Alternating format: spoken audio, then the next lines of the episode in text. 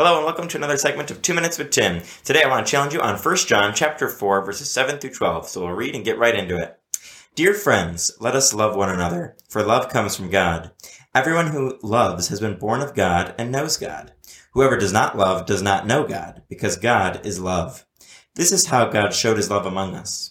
He sent his one and only Son into the world that we might live through him.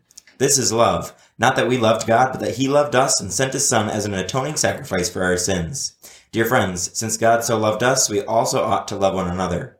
No one has ever seen God, but if we love one another, God lives in us and his love is made complete in us. So this week, as you're going about your week, I would encourage you and challenge you with these verses, really emphasizing God's love and how we need to reflect that same love towards those around us. So as you're going through your week this week and you see opportunities, take advantage of them. See how God is urging you to show his love with those around you. We have a challenge in these verses to show an amazing kind of love, the love that God gave us by sending his one son to die on our behalf.